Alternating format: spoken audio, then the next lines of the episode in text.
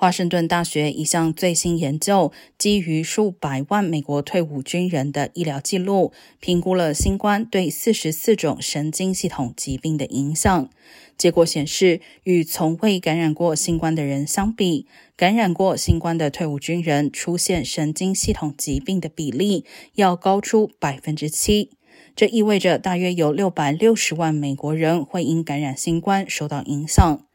其中，感染过新冠的人出现记忆障碍，也就是脑雾的风险高出百分之七十七。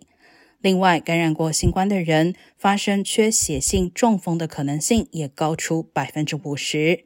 癫痫发作的可能性高出百分之八十，出现焦虑或抑郁等心理健康问题的可能性高出百分之四十三，出现头痛的可能性高出百分之三十五。出现震颤等运动障碍的可能性也高出百分之四十二。